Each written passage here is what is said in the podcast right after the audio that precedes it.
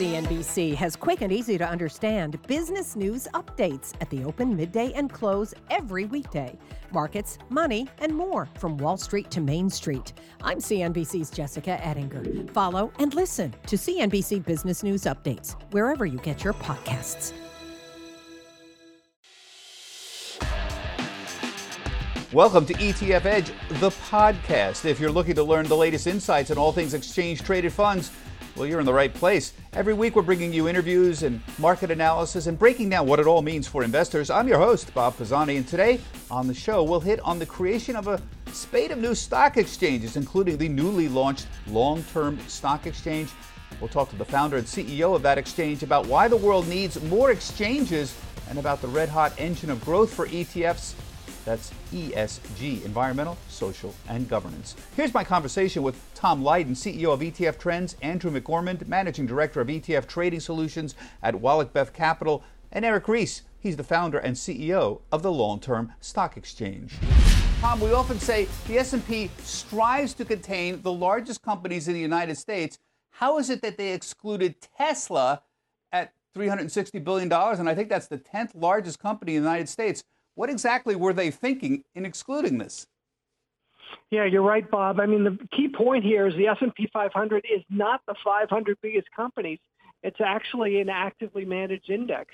And they made the decision, even though it met some of their criteria, not to include it. Um, so what's interesting here, Bob, is when you look back 100 years ago, the Dow Jones Industrials was, was the benchmark. 63 years ago, when you and I were babies, uh, it was the S&P 500. I think the S&P right now is playing defense, and many investors and advisors and institutions are looking for indexes like the Nasdaq 100 that are a little bit more modern in nature that will take into account, especially in this new economy, companies that are more forward thinking. But they didn't want to take yeah. the gamble on Tesla, and that would have been a big move for them, and uh, they're under some scrutiny for that. Go ahead, Andrew. I think that um, it's okay. I mean, I, you're you're exactly right. I think investors will go to other indices. However, um, you know, I'm not always the biggest believer in that history always repeats itself, and we're in a new time with the, the the meteoric rise of some of these companies. I'll point out that Facebook took over six months to get included, and I would argue that Facebook had more of a you know, more of a people thinking about what it meant for our, you know, for everyday life than a, than a Tesla, even though Tesla's actually obviously done quite well. But to have a little bit of human intervention, I, I'm actually in the camp that that's still okay. Does that mean that slows them down? Does it mean that people say, you know, they're not up to the times? Um, you know, as it pertains to investing, I've seen a lot of rules-based only investment strategies not do too well in this kind of environment. So to take a pause and say we're going to look at this and just think it over, it doesn't mean that Tesla's never going to make it. I think they're just taking a pause. We have companies like Zoom, DocuSign, Moderna which are getting a lot of attention these days. They're getting a lot of growth. They'll probably continue to grow over time. They're not in the S&P 500 either. Uh, they are in the yeah. in the Nasdaq 100. So again, we just have well, the to be question more is this. to it. Yeah. Do investors want more certainty with a rules-based system like the Russell 1000? I mean, this will go into Russell to Russell 1000, obviously, but it, this is a reminder, I think, to everyone. The S&P is not rules-based. It's a, it's essentially a committee. Uh, there are some general rules, but they have a lot of discretion. And obviously, here they didn't consider size as a critical factor for inclusion right now. Do you think investors are more comfortable, uh, Tom or Andrew, with rules-based systems now that are more easy to discern what exactly the rules are? It's very easy to say a rules based system is working now, and now it's not working now under the current rules, right? Which is going to have its popular times and not.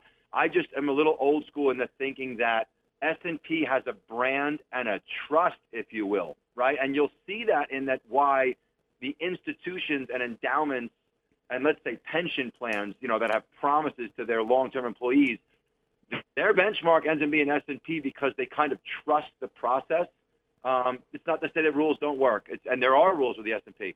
I just think there's some old school thinking in that, and, and a brand that they've kind of built with that name, doing kind of a hybrid rules, but we're gonna we're gonna yeah. we we we have the right to change, you know, not not just value those rules in. Yeah. The important point here is that we often say the S&P 500 is the 500 biggest companies, and it's not.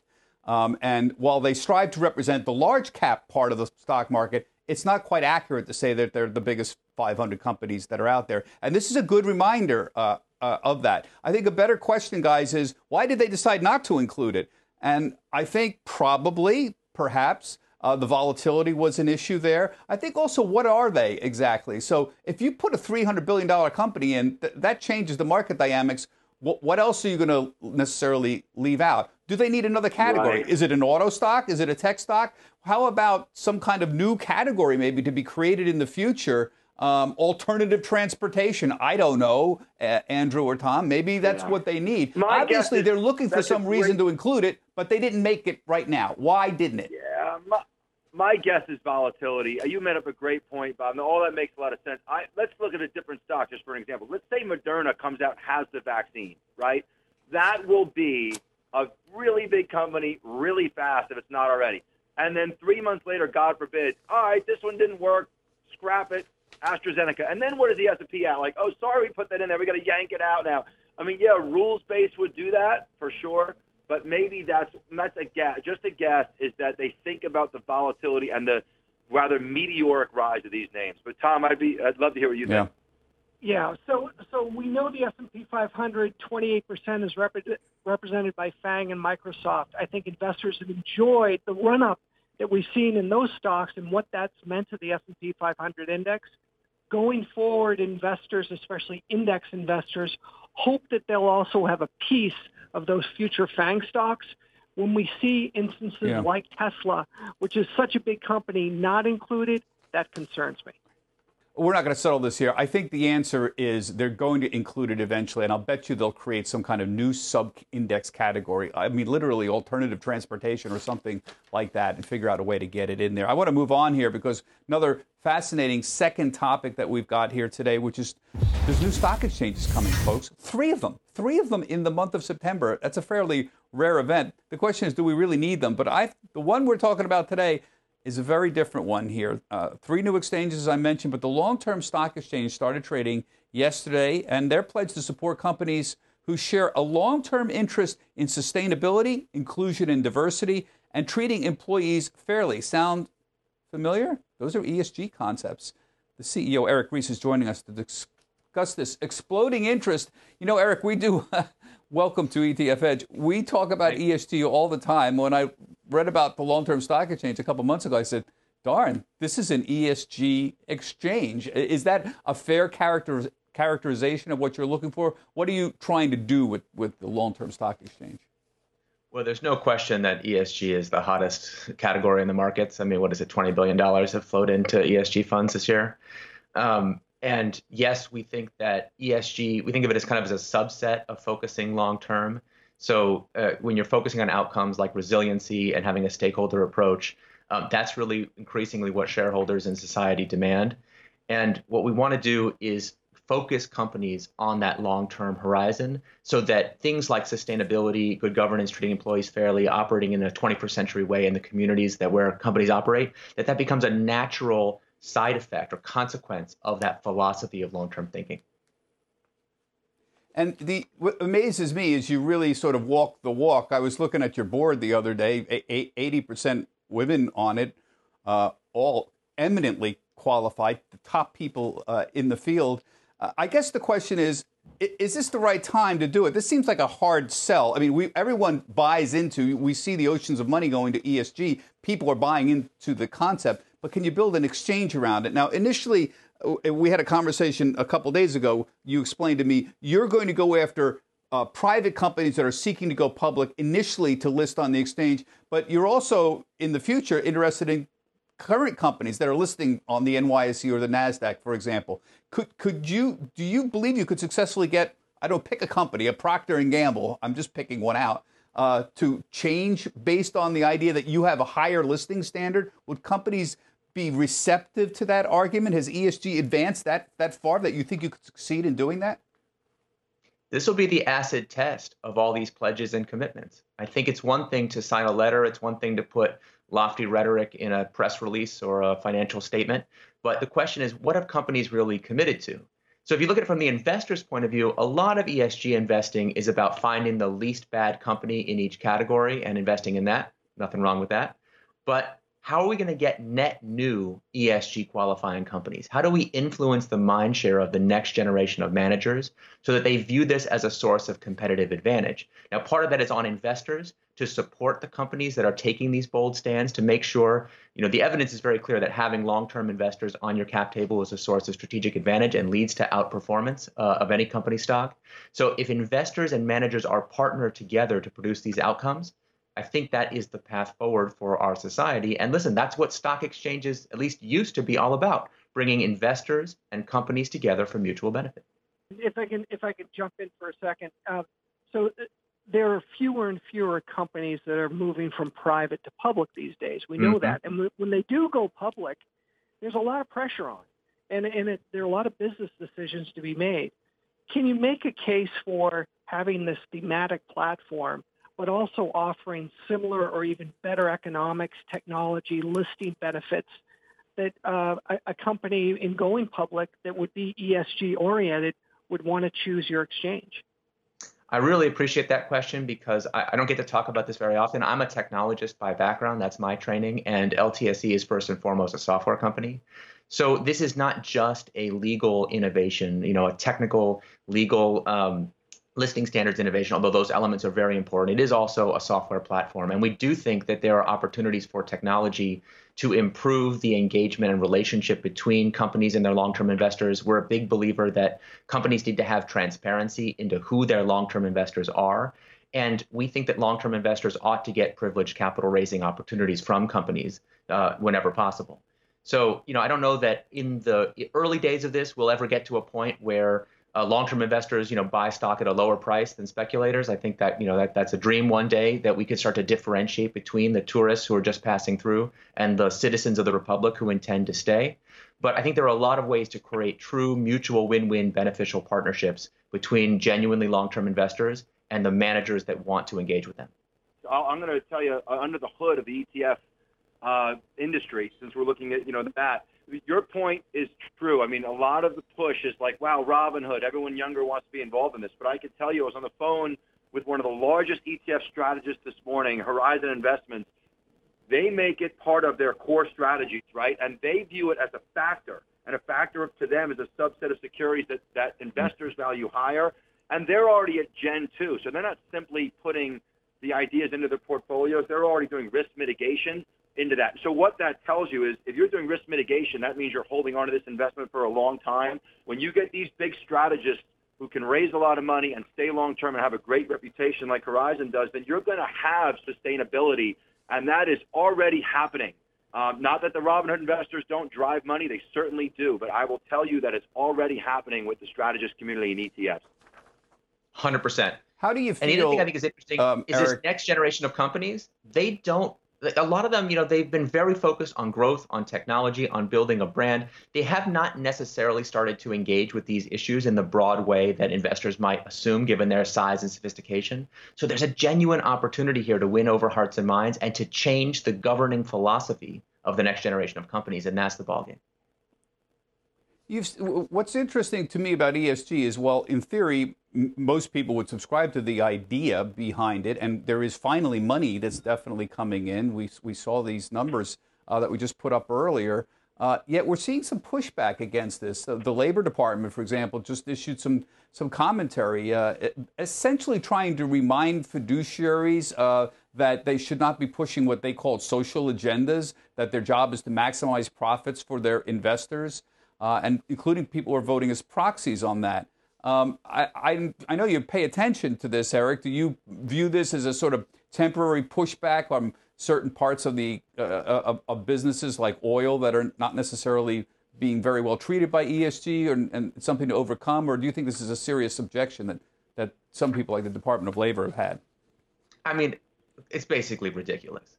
I mean, in the middle of a pandemic and all of the other crises that we're living living through that have made it crystal clear that human capital investment is not a luxury but a necessity. The vulnerability of supply chains, the fragility of business models. Like, if there ever was a reminder that conditions change and that what is material for a company one day suddenly is not, or vice versa, We've really seen this in this crisis in particular that companies that act to keep employees, suppliers, and workplaces safe, they are the ones who are performing in ways that those stakeholders are going to remember for years to come.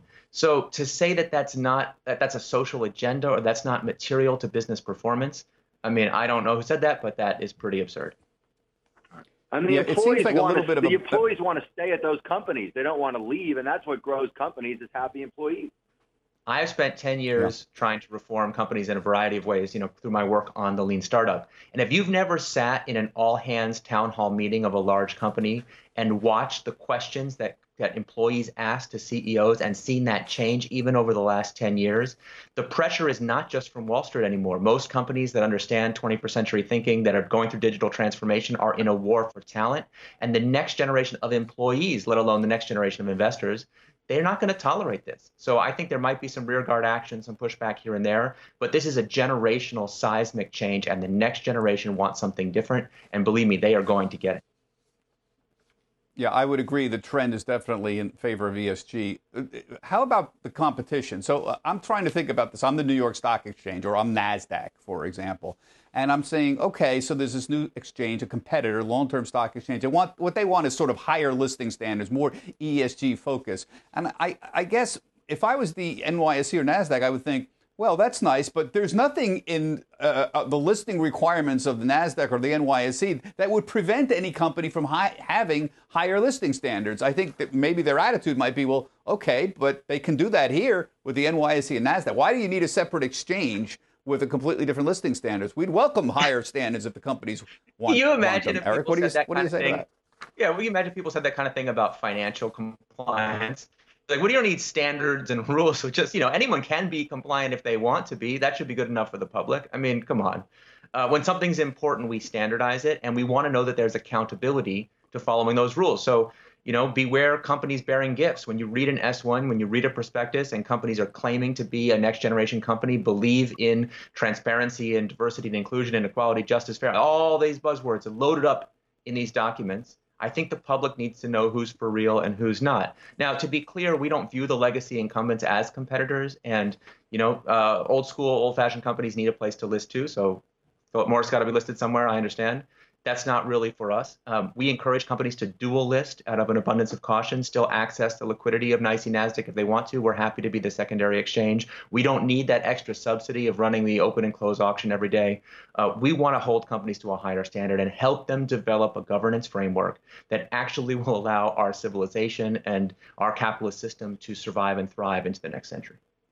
And final points here. I mean, there couldn't be a better time to bring this forward. We talk about ESG regularly, Bob, and it's not a fad. It's not going away. We can just see by the numbers. And then, really, Eric, what you bring out, and today, what everybody's going through individually with working from home, eh, you know, in their environmental and physical resources, social issues that are going on, it's a great opportunity to bring it forward. So, best of luck. Oh, thank you for saying that. And very, really timely with the Citigroup hire today as well. I, you know, we're very pro um, gender equality at Wallach Beth. We are very pleased with that news out of Citigroup. Seismic change. The tides are what's it, the wind? The tides are changing. I, I'm blanking on my metaphors here. Well, Tom and good- Andrew, you summarized my feelings exactly, um, so no need to have me do it anymore.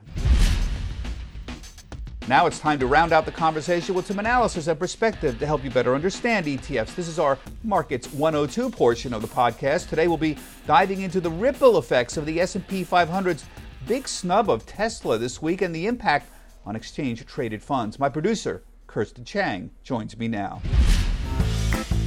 So, Bob, I guess I want to ask you about the politics of indexing.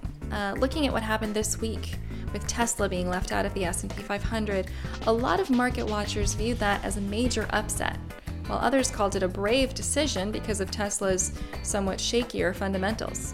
If you look at what got added to the index instead, though, Etsy, Teradyne, Catalent, their combined market cap isn't even a quarter of Tesla's more than $340 billion uh, right now. But considering the S&P 500 is thought to consist of the 500 largest companies in the U.S., what are the implications of this for investors, particularly ETF investors with so many ETFs indexed against the S&P 500? I don't think there are many immediate implications for investors because of this. I call it a snub, Kirsten, but I do think it's important. I think there's a problem of perception here. So most people think the S&P 500 represents the 500 biggest companies in the United States. And that's not strictly true. As you could see here, they declined to include Tesla, which is the 10th largest company by market capitalization. What S&P actually says is that the index is supposed to measure the performance of the large cap segment of the market. It's considered a proxy for the large cap equity market.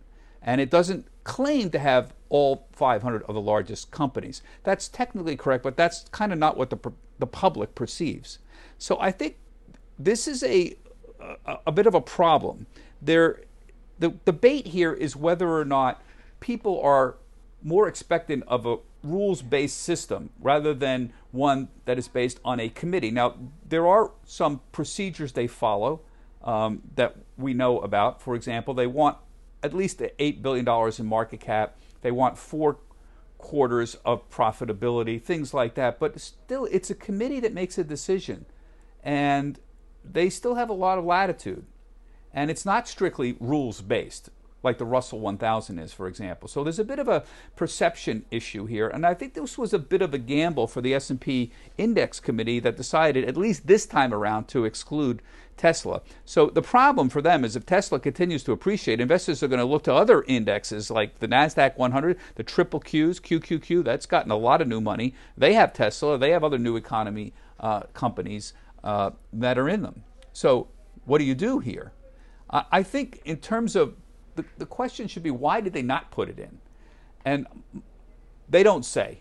Uh, and they're notoriously closed mouth about these kinds of things. But I think what their idea was here is number one, they probably saw Tesla as extremely volatile. And I think they'd probably like to see it calm down a little bit. The other question is do they have a proper representation of everything they want in the market? Because that's what they care about. Are there other issues that better represent the field? So, what is Tesla? It's an automotive company, and yet, if you talk to Elon Musk, he'd say it's a technology company. So, the question is, where would it go? Obviously, you'd say it should be in the automotive, but that would be another $300 billion in automotive. And the S&P is very interested in having a balance in the economy about where things are. This is a big stock to stick in automotive. So maybe there's an issue of a category. Maybe I think in the future, and I think Tesla will go in in the future, maybe they need another category. I don't know, alternative transportation or something, a, a sub index that, uh, that doesn't uh, exist, a subcategory that doesn't exist already, that's some kind of hybrid of technology and auto that would make them comfortable to, to include that. Uh, either way, this very much highlights what I call the politics of indexing. And here you have an index that isn't strictly rules based, and that surprised a lot of people. So this goes back to that whole point I always make about buying mutual funds, but particularly ETFs that are tied to indexes. You got to know what that index is. And sometimes a lot of people were expecting the majority to have Tesla get put in the S&P very soon, and it didn't happen. So sometimes things don't always work out. Again, not necessarily a rules-based index when you're dealing with the S&P 500. That's it for today. I'm Bob Pisani. Thank you for listening. And make sure you tune in next week. And in the meantime, you can tweet us your questions or topic ideas at ETF Edge CNBC.